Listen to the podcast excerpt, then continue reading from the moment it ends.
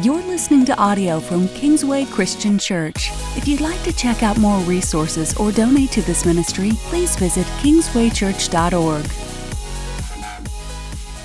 Church, that's right. The time is now. How we doing today? We okay? We, we alive today? All right. My name is Brett Cadwell. I'm the executive pastor here at Kingsway, and I'm so excited to kick off this series with you all today. And we really start a a four week journey that really begins a five year journey as a church and beyond as we look at God, what do you have for this place?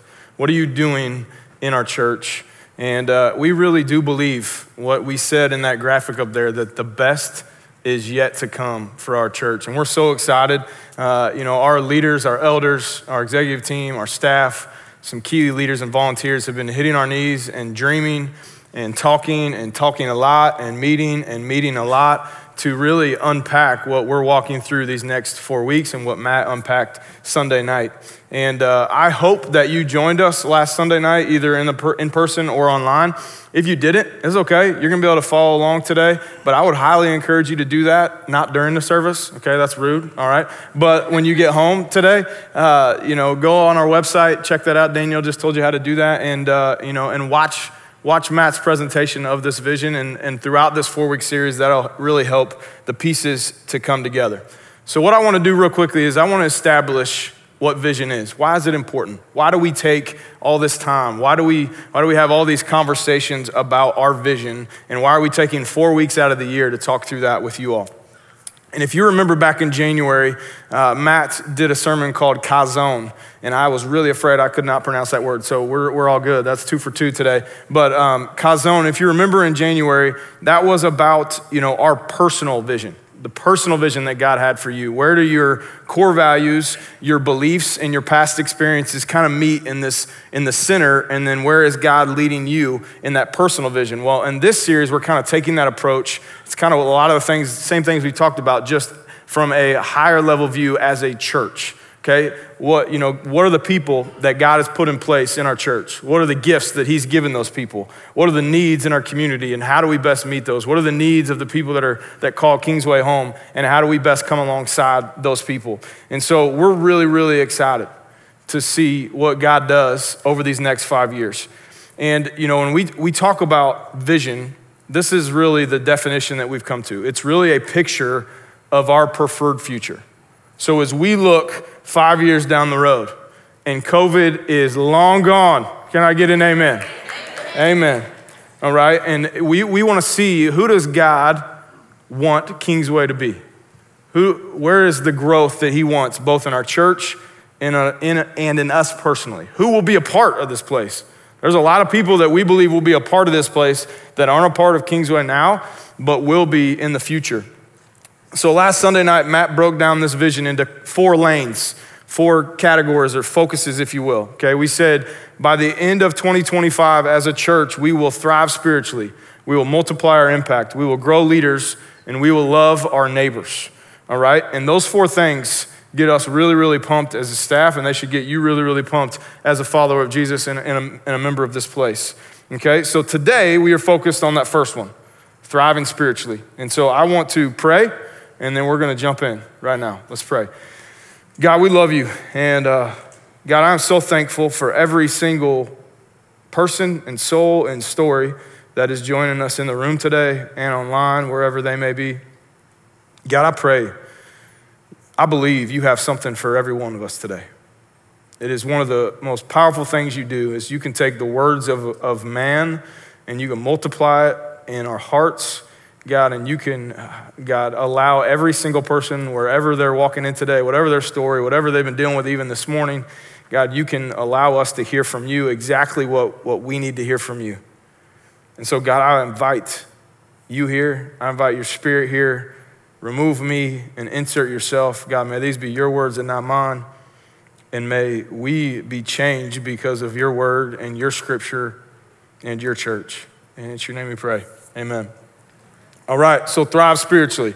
These are the actual words from our vision. All right, so by the end of 2025, we believe we will be a church that thrives spiritually.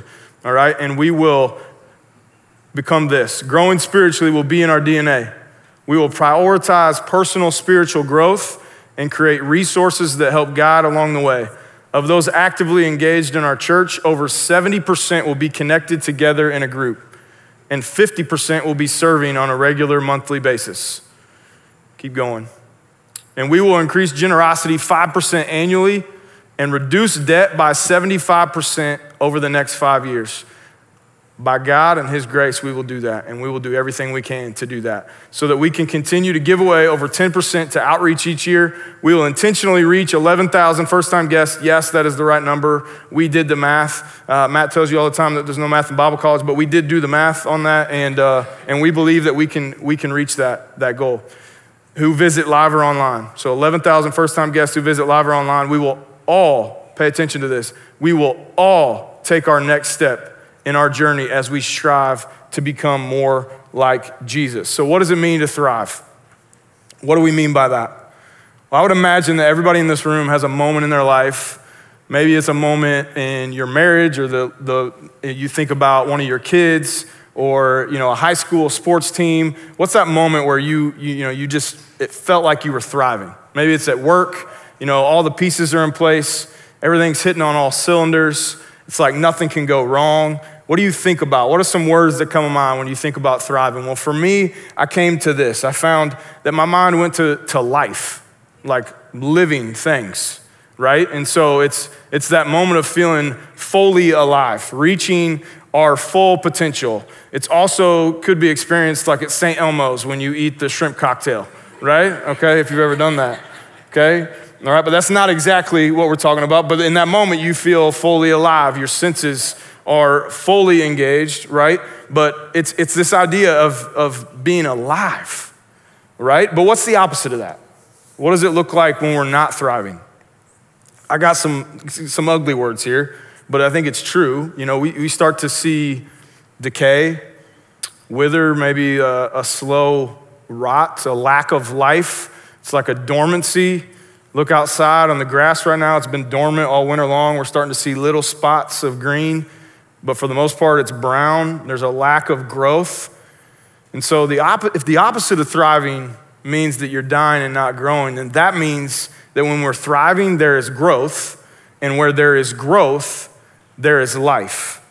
And when there is life in our spiritual life, that means that God makes us fully and truly alive. We start to wake up to the person that God has created us to be, not the person that our boss tells us that we should be, not the person that our spouse may wish we were, not the person that our kids, you know, tells us that we should be, but the person that God truly created you to be. There's a book called The Prodigal God, and I read it several years ago, and I picked it up a couple months ago, written by a guy by the name of Timothy Keller. And there's a quote in it, and it says this Properly understood, Christianity is by no means the opiate of the people it's more like the smelling salts. So, what does that mean? Well, an opiate does what? It dulls the senses, it dulls the pain, it dulls us to what's happening around us. That's not what Christianity is. That's not who we're designed to be as a Christian. We're designed to be the smelling salts. If you ever watch a football game on Sunday, okay, and see the, the guy that just got lit up and he comes to the sidelines and the trainer comes over and he, they rip off that package and it puts it to his nose, and what happens, right? It's, he's fully alive in that moment. He's probably not loving life, but he's fully alive, okay? But that's, that's who God created us to be. That's why God put us on the earth, so that we can be that glimpse of Christianity to our people, to the community, to those around us. I want to share a, a story with you. So I, I was in ministry and then I, I, left the paid ministry for about seven years, and then I, I, started back in paid ministry here at Kingsway about three and a half years ago. And in those seven years, I, I managed a farm operation with my father in law, and we raised hogs on that farm operation. There was about 5,000 hogs on site at any time, right? We used to say it smelled like money. That's right. smelled like money. I don't know what you were thinking, but it smelled like money all right? And we had to say it smelled like something because, frankly, it just smelled bad all the time. And so, but we, we were a farrow to finish operation. So I don't want to insult your intelligence in the room, but most of you probably are not farmers. And so that meant that we had actually pigs born and we raised them all the way to market. They became bacon and the whole world wins, right? And so, um, and so, but we had about 300 pigs born every week on the farm. Right? And so these pigs would be nursing on the mom, the sow, for about three weeks, and then we'd move them to a nursery. And that nursery, think like preschool, elementary school, okay? That's kind of like, so they're, they're removed from their mom, and then they're on dry feed, and they're learning how to drink water for the first time. And every time, every group that we weaned every week, there'd be about two or three that as they got into that new environment, growth would stop, decay would set in. They would not eat, they would not drink, and they would slowly wither away and they would die. And so, and there was actually a name for this, and it was called failure to thrive syndrome. And, uh, and you know, and church, what I see as I look around the country and I look around, you know, other churches, is I see that happening in our church sometimes. Not necessarily, I mean, sometimes at Kingsway, but the church as a whole, right? Growth stops.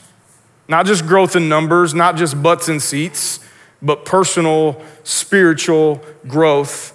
People stop being challenged. We grow comfortable. That's, you know, that's kind of how we are naturally made. We, we seek comfort. We fight change. We run from anything that's different. And I don't believe, we don't believe at Kingsway that's what God intends for us or what God intends for his church.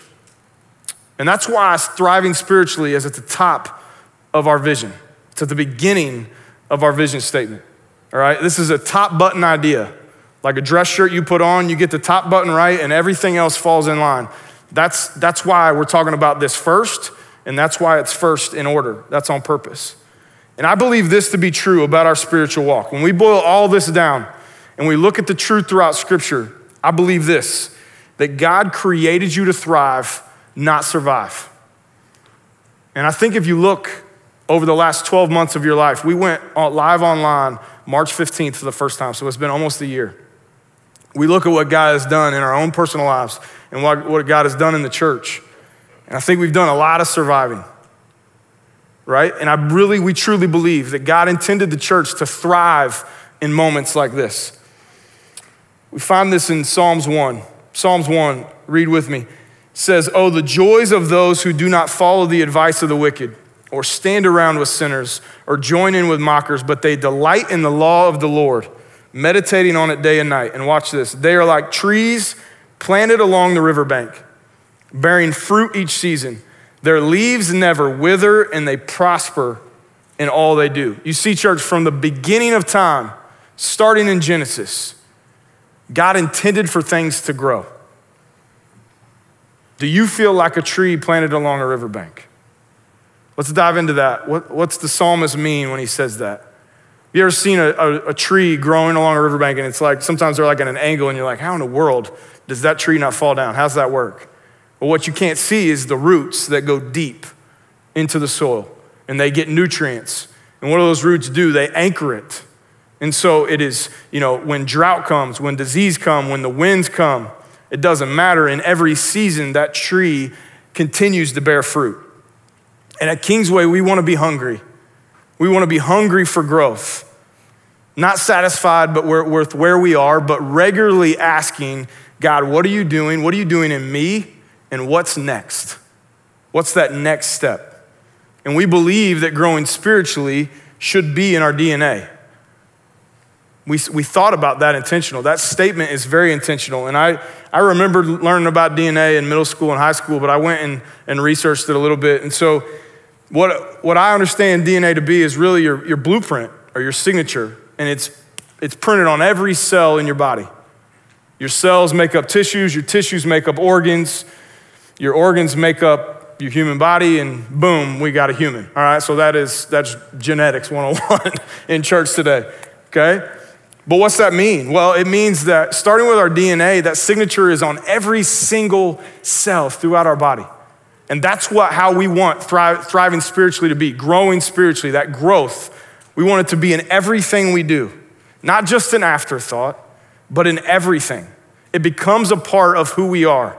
It's natural and it's happening naturally. We don't have to force it, it's not out of obligation, but it's out of the abundant life that we believe that Jesus promises us. And you may be thinking, okay, Brett, all right, that sounds awesome. Vision, five year picture, got it. But that's not my life. What happens in the valley? What happens in the pain? What happens in the hurt? What happens when, you know, it sounds like, Brett, that you just think that we're supposed to be perfect, and that's not it at all.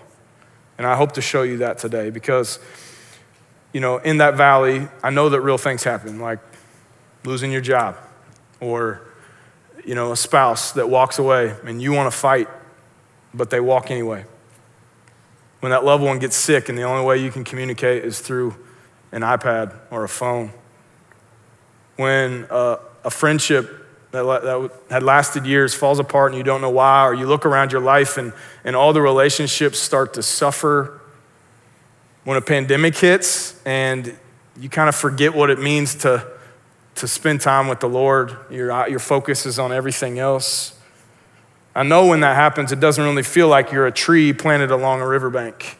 It doesn't feel like you start to question your roots. You start to think, like, man, I'm, I'm putting this life out on social media or the way that people see me, but they don't really know what's going on in here.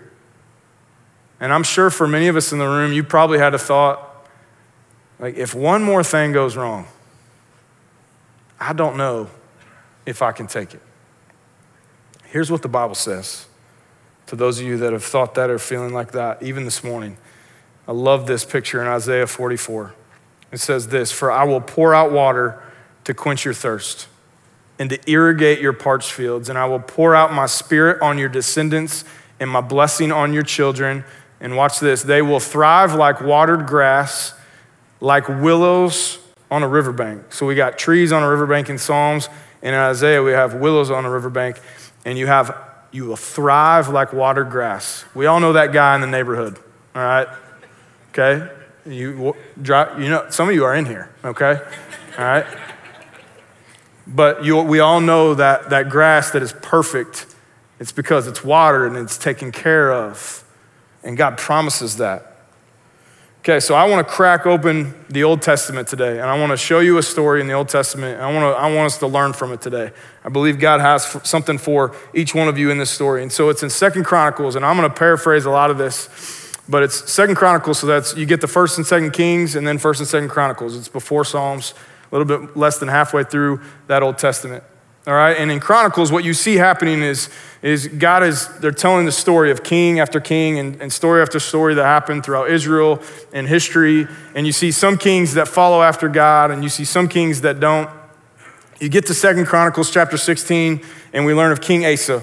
King Asa was this guy we don't know a whole lot about, but he's in a couple chapters in the Bible, and he, it says that he had a severe foot disease promise. This is in the Bible, okay? Stick with me. So he had a severe foot disease, and because he didn't seek God's help and he only sought the help of doctors and physicians, that two years later he died. That's what it says. Doesn't give us much more than that. But because of his death, his son, King Jehoshaphat, takes over, and that's where we pick up the story. Now, Jehoshaphat is pronounced a lot of different ways. I might pronounce it more than one way. It's Jehoshaphat or Jehoshaphat or sometimes I, my mind goes to Jabba the Hutt, but I know he's not this big, like, you know, guy of goo. That's not who it is, okay? So, but King Jehoshaphat in chapter 17, we see, and it starts off by telling us that God was with Jehoshaphat. It actually says that he sought God and obeyed God's commands. So, what does that tell us? Well, King Jehoshaphat was thriving spiritually, right? That's a perfect example, and that's why we're diving into this story. God was alive, He was working in him, and He allowed that transformation in His own heart and in His own soul to, to transform His leadership of Judah, of the country. So, over the next few chapters, we see the kingdom grow. And he, he gains all this wealth. He gets livestock more than he can count. We know that he was loved by all the people. In Second Chronicles 17, verse 6, it says, He was deeply committed to the ways of the Lord. So it's given us a glimpse into the heart of King Jehoshaphat.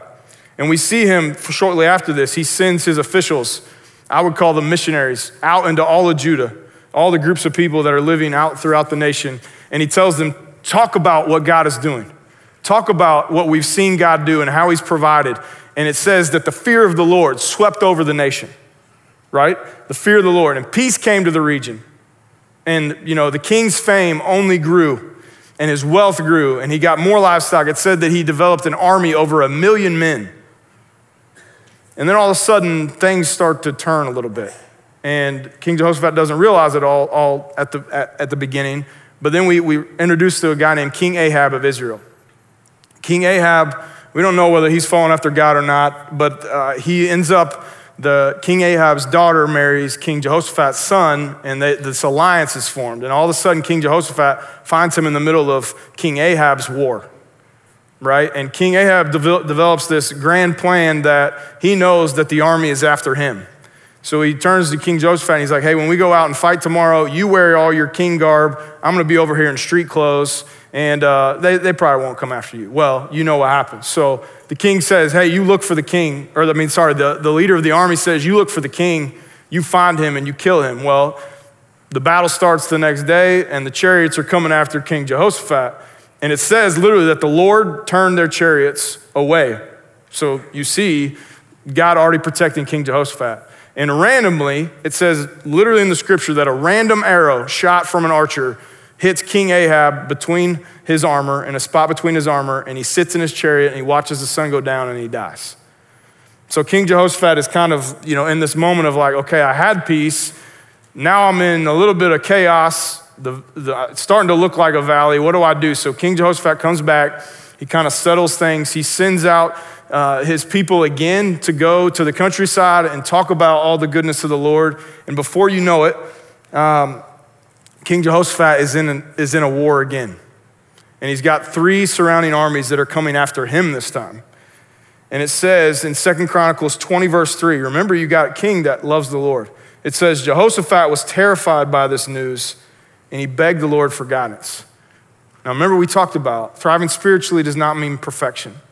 It does not mean giving into fear. You know, sometimes we're going to give into fear. But I want you to watch what King Jehoshaphat does in this moment. It's so cool to watch his response. He literally proclaims in scripture that he is scared to death. He doesn't know what to do. And what's, what is his reaction? Well, you see in the verses that follow, he brings all those people together, all those people that he had sent those, those missionaries out to tell about what the Lord was doing. He brings them together. He asks them to start fasting. You know what they start doing? They start praying and they prayed this prayer. We pick it up in uh, chapter 20, verse 12, the end of verse 12. It says, Lord, we do not know what to do, but we are looking for help. They're crying out to God. They're literally saying, We don't know what to do next. We got this army bearing down. God, help us. And it's in that moment that the Spirit of the Lord comes over one of the men while they're praying, and it says as he spoke on behalf of the Lord and he proclaimed this. And I want you to watch this, church. The last part of verse 15, he says, Don't be discouraged by this mighty army, for the battle is not yours, but God's. Amen. Amen. He goes on to tell them, You march out to that army tomorrow, but don't even bother getting your sword out of your sheath. Don't worry. You don't need to fight. I got this. You know what the king did? King didn't do what I would probably do. He trusted. Did he doubt? Did he ask questions? At least in the scripture, we, we don't think he did. And it says in verse 18, it says, Then King Jehoshaphat bowed low with his face to the ground, and all of the people of Judah and Jerusalem did the same, worshiping the Lord. So the next morning comes, and this is so cool. King Jehoshaphat gets up and he reminds them. It's only been like 10 hours. All they've done is slept one night, and he has to remind them hey, you remember what God said last night. You remember the direction that we got. And sure enough, they walk out. Their swords are still in their sheath, and it says they start singing Give thanks to the Lord. His faithful love endures forever. And in that moment, confusion wins the day. And you see in scripture that those three armies that were bearing down on King Jehoshaphat and his men literally turn and start fighting each other. And over the course of that day, we learn in scripture that it says, not a single one of the enemy had escaped. And King Jehoshaphat had never even raised his sword. It says in scripture that it took three days for King Jehoshaphat's men to go and collect the plunder and collect everything that was left from these three massive armies. So, what I want to do, let's look at what King Jehoshaphat, the example that he was. He was a man that he knew how to thrive and not just survive. Even in the moment where God did look out for him and he did survive an invading army, God showed up in an unbelievable way. So, what's this teach us? Well, I think first, we see King Jehoshaphat, he humbled himself. He admitted from the get go that he was scared out of his mind. He didn't have the answer. He didn't know what to do next, and he begged the Lord for guidance. You see, when King Jehoshaphat is prostrate on the ground, laying with his face on the ground, what's so cool, I think, is that all the people follow after him. Tells you a little bit of the kind of leader that King Jehoshaphat was. So you've got all these people that follow after God, and they're on their face. And throughout Scripture, what we know this means is that's a, that's a posture of humility, of surrender, and there's no pride when your face is on the ground. King Jehoshaphat is, in essence, saying in this moment, I may be a king on earth, but my king in heaven is the one in charge. He's saying, I need your wisdom. I need your help. I need your guidance. He checked his pride at the door. He took the place of a servant a mentor of mine early in ministry said, Brett, if you wake every morning, wake up every morning and you take the place of a servant, it's really, really hard to get offended throughout the day. And I found that so true, whether you're in ministry or the marketplace or wherever you, you find yourself. Is that you today? You've been trying to do life on your own? I want to share a story. Uh, so I mentioned that we've been, we've been, you know, March 15th was the first time we went online. And for about two months, our staff were all working remotely from our homes. And I had made this makeshift office in my, our guest bedroom at our home. And uh, I remember it was in the middle of the late May.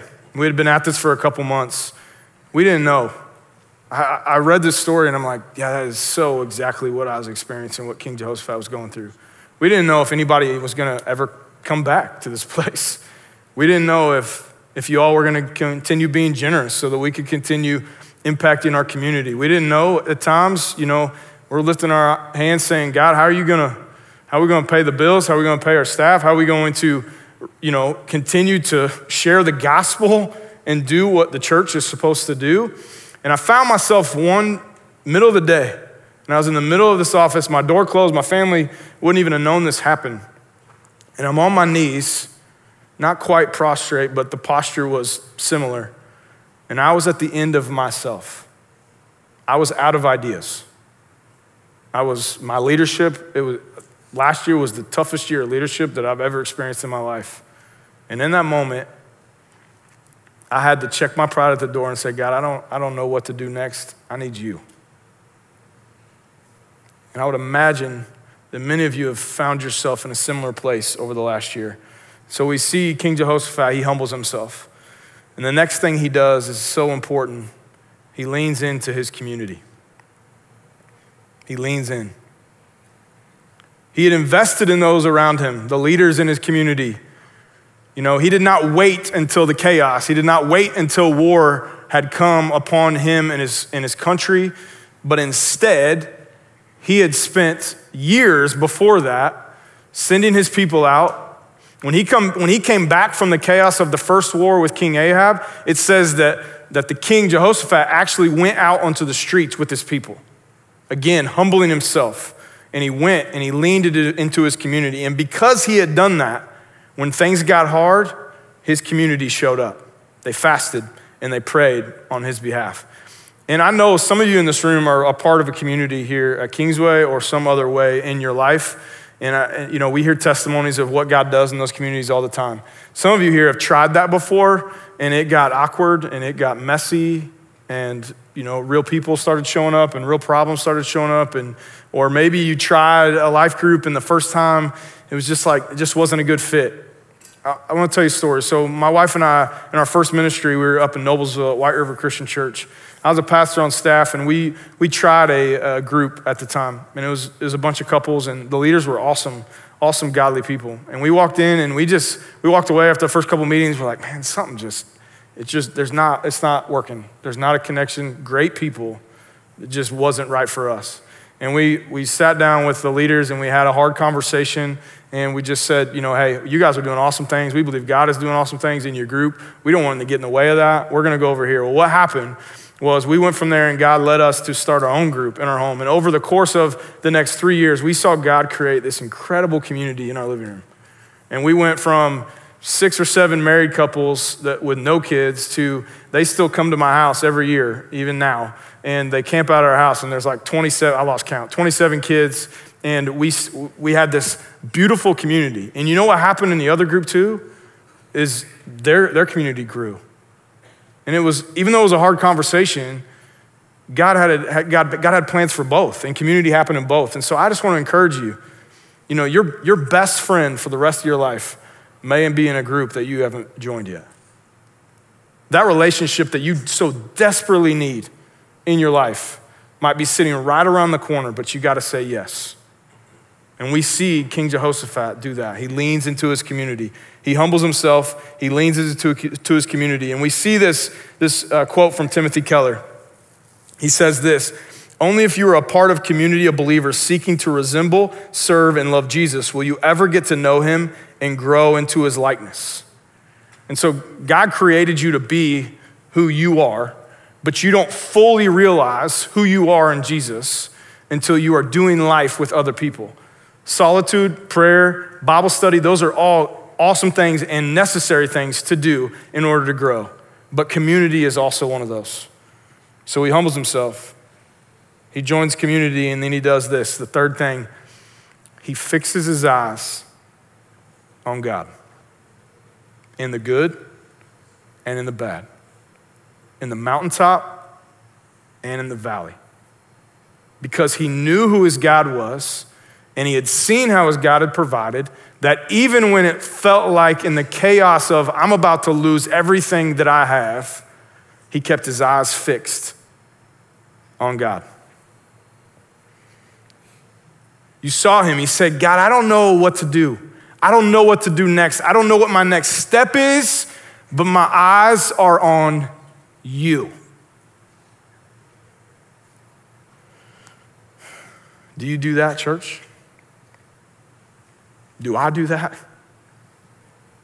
I know I needed that reminder on that guest bedroom floor in May. And here's what I love.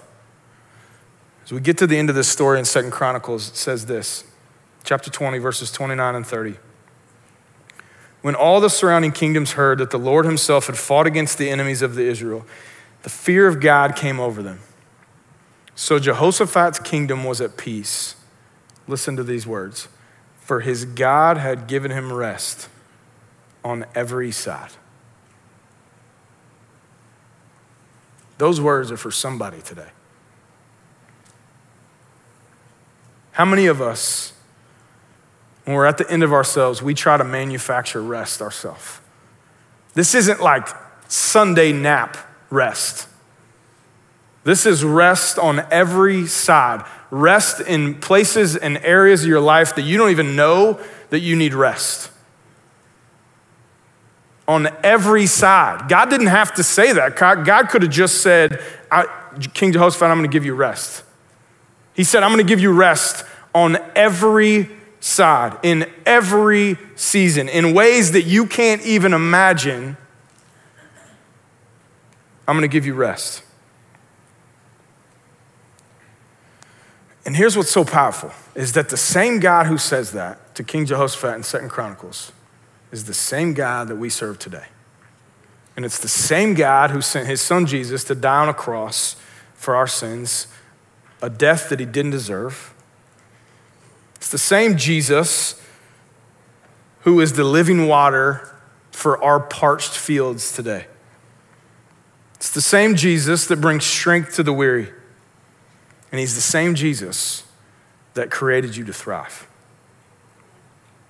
Sometimes we hear a story like this, and our first instinct is like, well, he was a king. That was a long time ago. I don't even read the Old Testament. It doesn't even make any sense. How does this relate to me? Jesus died for you. And we see it so clearly in Colossians 2. Colossians 2 says this, and now, just as you accepted Christ Jesus as your Lord, you must continue to follow him. What do you do next? You let your roots grow down into him, you let your lives be built on him, and then your faith will go strong in the truth you were taught, and you will what? You will overthrow, overflow with thankfulness. That sounds a lot like thriving to me. So the question becomes are you willing to take that next step to thrive spiritually?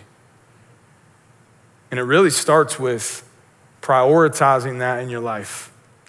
You know, for me, I know that if I'm gonna make growing spiritually a priority, you know what has to go? The late night Netflix. When I stay up till one in the morning watching some stupid show and then I can't get up the next morning and spend time with God. Maybe for you, it's something different. Social media, y'all know what I'm doing. You scroll and scroll, I do it too. Maybe it's your politics, maybe it's the news. That's not a political statement, but that might be something that is taking priority over your spiritual growth. Maybe it's an addiction of some kind and you need some help. Here's what I know, and you saw it there in our vision statement. Our elders, our leaders, our staff, myself, we will not stop creating resources and fixing things and seeking God's help and doing things different until every person knows the life, transform, tra- life transformational power of the gospel. Every person. Church, can you imagine a church where each person starts to take their next step? Catch that last line in our vision. It didn't say some of us, it said all of us. This doesn't happen because a group of leaders got in a room and put some grand idea together. This happens because every one of us, along with God and His help, King Jehoshaphat, it didn't happen because King Jehoshaphat followed God. It happened because King Jehoshaphat followed God, was leading well, kept his eyes fixed on Jesus, and everybody around him that had, had submitted to the fear of the Lord was all together and unified. Do you guys understand how our church starts to change, how our community starts to change, how our schools start to change, how our workplaces start to change, how the trajectory of your life starts to change when you start to thrive spiritually. Not perfection, but you stop surviving and you start thriving. So here's the question What's God asking of you? What's next for you? What have you been saying no to that God is desperately wanting you to say yes to? The beauty of that is that I don't know. I can answer that for me. I can tell you that our team is going to walk alongside you if, if you need help figuring that out. What do you need to do today to move from surviving to thriving? Because here's what we believe, and here's what I know is that with Jesus, the best is always yet to come. We just have to take that next step. Let's pray.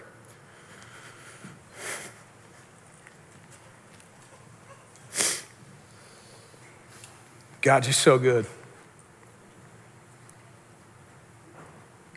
God, you are a God that was showing up thousands of years ago on a battlefield. You were a guy that was coming alongside a king to say, King Jehoshaphat, that battle is not yours, it's mine. God, I'm not too naive to think that God, there's a battle in every life that's represented in this room today, online today. God, we all have our battles. I don't know if they're anything like me, we keep trying to pick up the sword and fight them ourselves. We keep trying to figure out how to thrive but we don't even have time to think about how to thrive because all we're trying to do is get through the next day. God, show us. God, show us. Prick our hearts for what pricks yours. God, may we, may we be a church that is known for how we grow and how we're hungry for your word and how we're hungry for what's next and how we won't stop until everyone knows your name and why it matters. And they see in our life the transformation. And because they see that transformation, then they want what we have. God, we, may we be a church that's asking what's next, and may we be a church that says yes. Says yes to you and yes to what you're doing. And God will turn and we'll give you every bit of the glory. It's your name we pray. Amen.